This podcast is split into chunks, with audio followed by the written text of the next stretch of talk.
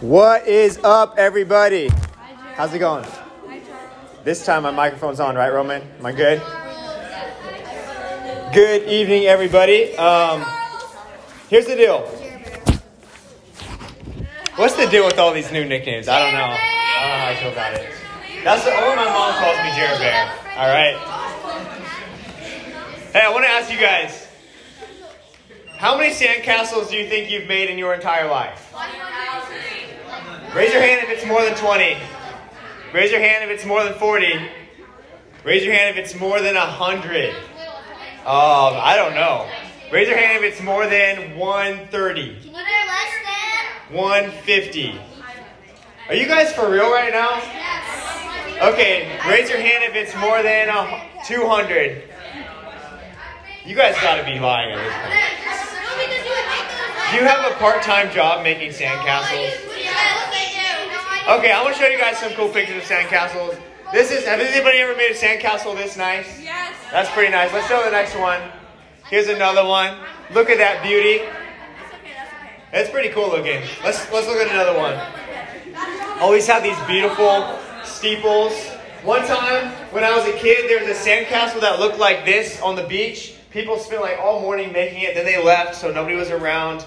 And I went up and I just, I really wanted to touch the sandcastle, right? When it just looks like that. And so I just kind of went over there just to touch it. And then this lady named, I was going to say Karen, but I don't know what her actual name was. She's like, no, you can't touch that. So, anyway, sandcastles can be very fragile. If you make a sandcastle, it might turn out like this guy right here in the video every time, eventually. Oh my God. Hey, well, he's cheating.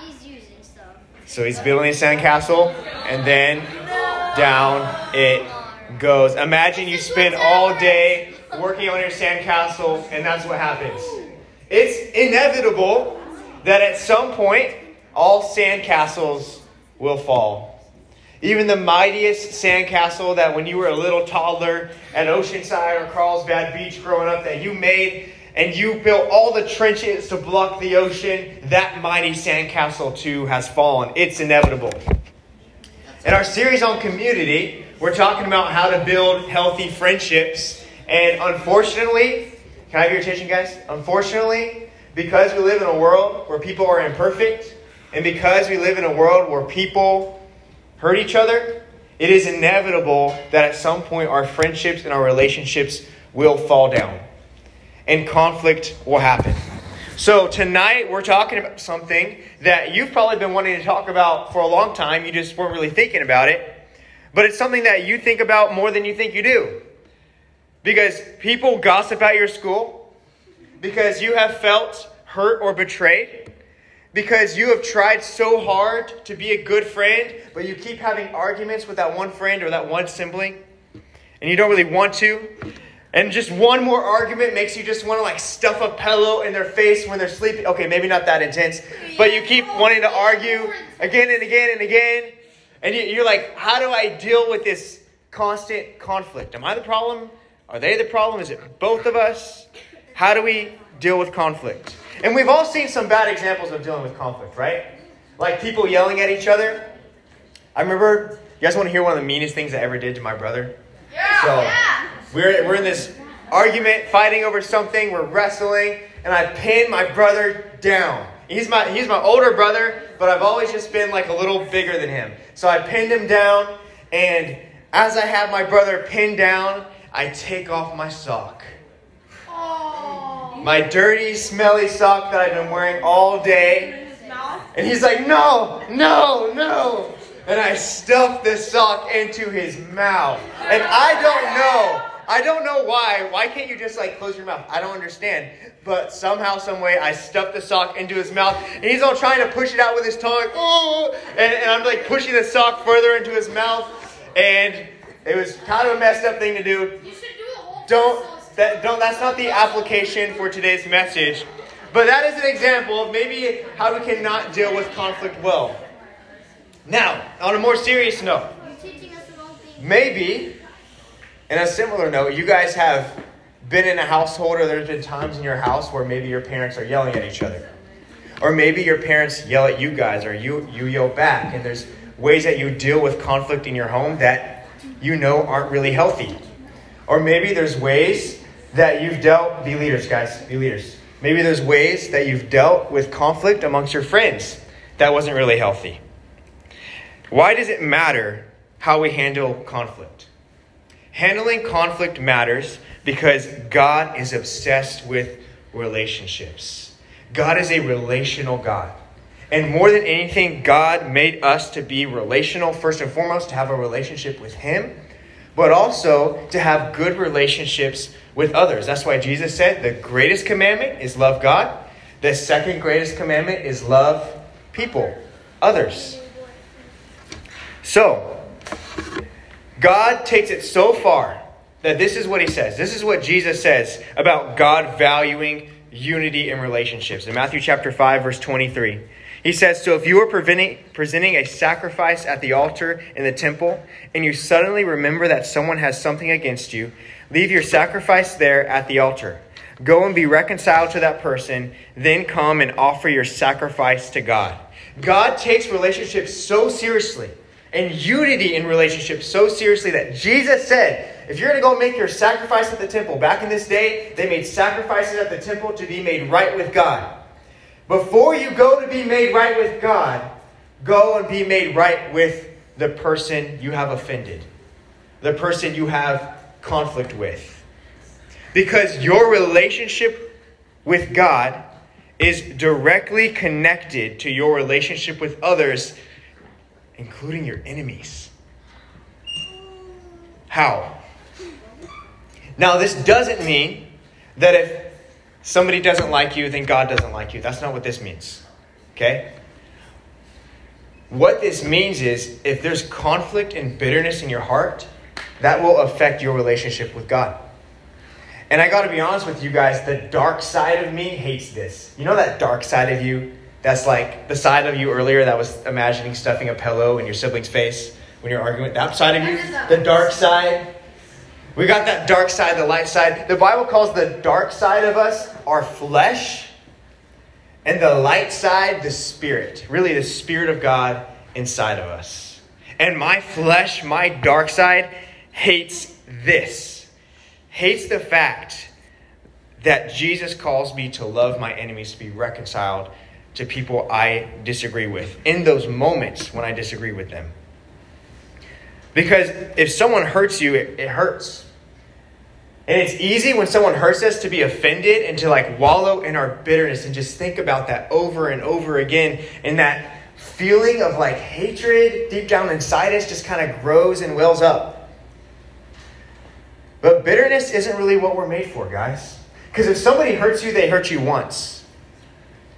But if you are bitter over somebody hurting you, then you're allowing them to keep hurting you each and every single day that you choose to be bitter over that. It's like if you get shot, like in the arm or something, and there's this bullet hole in your arm, and they take the bullet out, and it's supposed to have time to heal. But every day, you stick your finger inside your wound and you wiggle it around. It's not gonna, it's pretty gross, right? It's not gonna heal that way. And I give you guys that gross graphic illustration to say when someone hurts us, it hurts. And we need healing from that. But we can't heal if we are choosing to remain bitter. We have to be able to forgive. Or maybe you hurt somebody else. And maybe you need to go apologize. Now, usually in a conflict, it does go both ways. There's this old phrase, it takes two to tango. It usually goes both ways when there's a conflict. And when you let go of your bitterness, then you can own your part to seek reconciliation. There's a story in the Bible about this between two guys named Paul and John Mark. We see this story in Acts chapter 15. All right, so here it is. After some time, this is Paul and Barnabas. They're on the mission field together, planting churches. They say, Let's go back and visit each city where we previously preached the word of God to see how the new believers are doing. Barnabas agreed and wanted to take along John Mark. But Paul disagreed strongly since John Mark had deserted them in Pamphylia and had not continued with them in their work. Their disagreement was so sharp that they separated. Barnabas took John Mark with him and sailed for Cyprus. Paul chose Silas, and as he left, the believers entrusted him to the Lord's gracious care. Then he traveled throughout Syria and Cilicia, strengthening the churches there. These are some of the most famous spiritual leaders in history. They're in the Bible. These are pastors who founded the church of God, the church that we are in today, thousands of years later. This is way back when in the book of Acts, they are founding the church and they have a conflict with one another. And it's so bad that they can't even. Hi, Brianna. Welcome. I actually knew you were coming because I have the stalker app on my phone. So I was like, is Brianna coming tonight? Yeah. It's okay. You're allowed to stalk somebody if you're married to them. Anyways, the leaders in the early church, they were fighting so much with each other that they couldn't even tell people about Jesus together.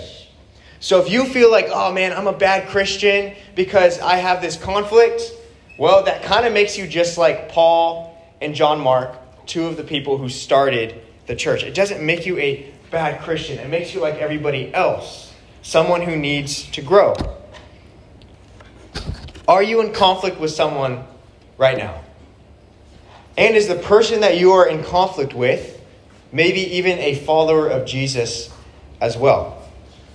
When I was in high school, I played basketball, and I transferred schools my sophomore year to a private school. I was playing basketball over there, and all these kids grew up together in private school. I grew up in public school my whole life. I transferred over here. They all grew up together, so I come in and I took a role that they weren't ready for me to take on the team.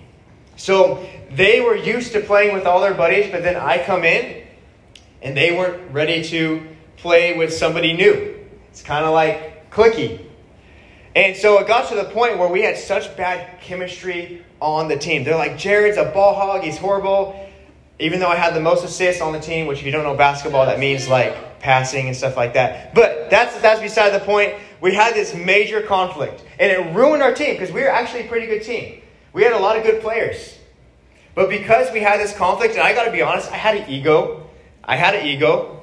They had egos. And all these egos were butting up against each other. But because we couldn't get along, our team couldn't really go that far.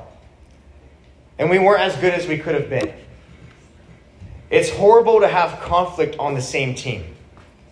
When you have conflict with somebody who's on your team, everybody loses. And that's the case when it comes to having conflict with a brother or sister in Christ. Because they're not the real enemy. The real enemy is Satan. It's not your brother or sister. He's the real enemy. So when Christians fight, everybody loses. And Paul and John Mark are fighting with each other. But the principles of how to resolve conflict, how to handle it, can be the same whether it's with somebody that's a fellow believer or not. So at some point, we do know that Paul and John Mark reconciled. It doesn't give us the detail behind the story of how that happened, but in Colossians 4:10, Paul is in prison and he's writing a letter and he says, That's a hard name to say, I gotta be honest with you guys. Aristarchus, who is in prison with me, sends you his greetings, and so does Mark, Barnabas' cousins. As you were instructed before, make Mark welcome if he comes your way. So this Mark right here is John Mark. The Bible says John Mark is called John Mark, but is usually called Mark. So here we see all these years later, Mark is visiting Paul in prison. How does this happen? What happened between them to make them be reconciled to one another? What changed for them? What has to change in us to resolve our conflicts? Here's the first thing that we have to know our perspective on conflict has to change. Conflict provides an opportunity for personal growth.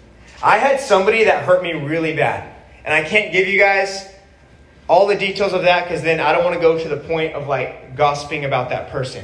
But I had somebody hurt me really bad. And in that process that I was going through, I realized that God was showing me that I had more in common with that person who hurt me than I realized. And that's not a fun truth to come to. God was showing me, hey, this person that's hurting you, you have treated others, others this way as well. And God was showing me, hey, I put this person in your life to show you who you can be to others and who you could become someday if you are not close in your relationship to me. So God used a conflict that I had with somebody else to show me how I could personally grow. I just wondered if when you have conflict with somebody, if the things that annoy you about that person sometimes could be the things that you need to change within yourself as well.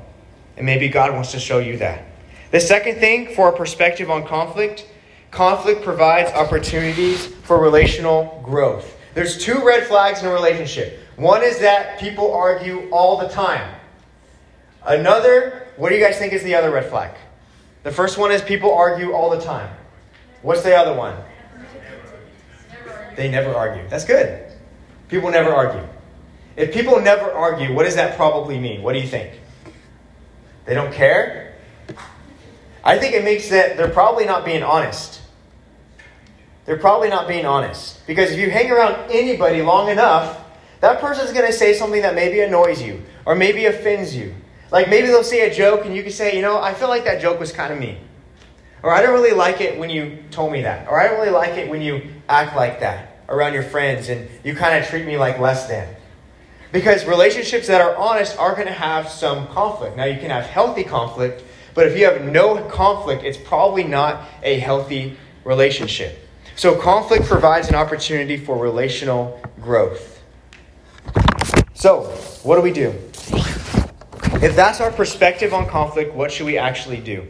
What's the lesson that Paul learned to be able to resolve his conflict with John Mark? I think we see some of that lesson in Philippians chapter 2, verse 2 through 5. Paul is talking to the church and he's telling them about how to get along. He says this Make me truly happy by agreeing wholeheartedly with each other, loving one another, and working together with one mind and purpose. Don't be selfish. Don't try to impress others. Be humble, thinking of others as better than yourselves. Don't look out only for your own interest, but take an interest in others too. You must have the same attitude that Christ Jesus had.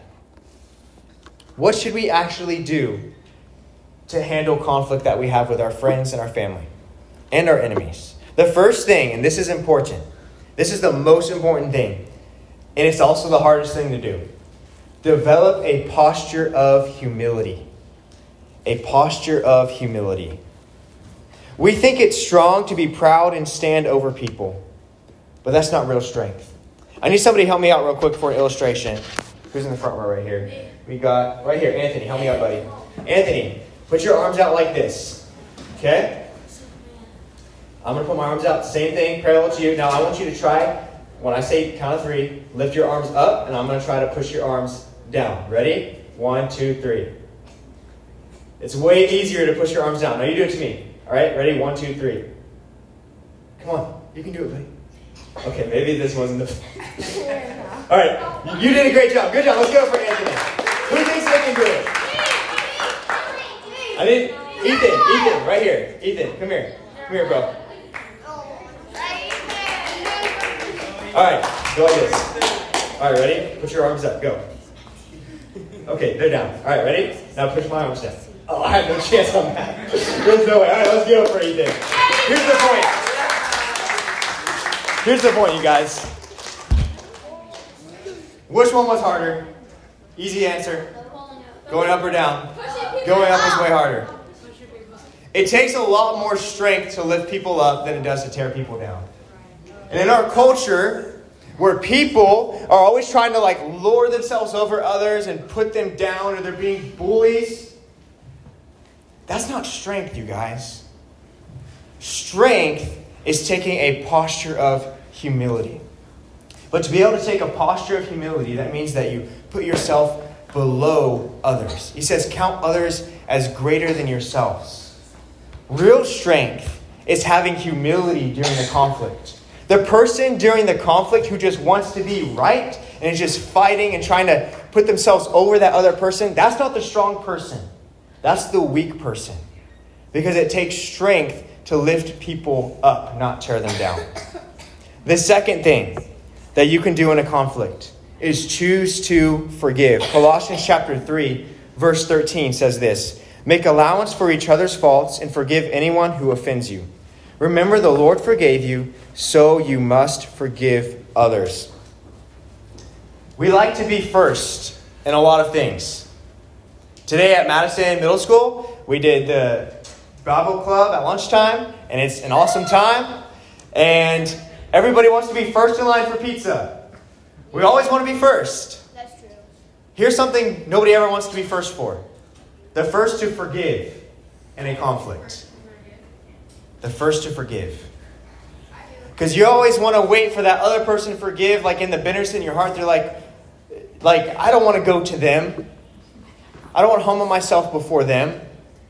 But God calls us to be the first to forgive, to let go of that bitterness in our heart. Here's the last thing that you can do to resolve conflict be a peacemaker, not a peacekeeper. Who can tell me what a peacekeeper is? You guys know what that is? Peacekeeper? Keeper of the peace? A peacekeeper is somebody that pretends like everything is okay when it's not really okay. That's a peacekeeper.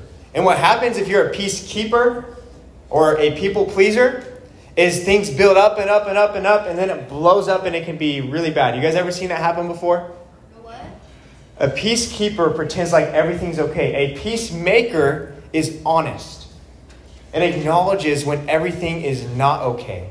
And they take steps for reconciliation to actually make peace. Romans chapter 12, verse 18 says, Do all that you can to live at peace with everyone.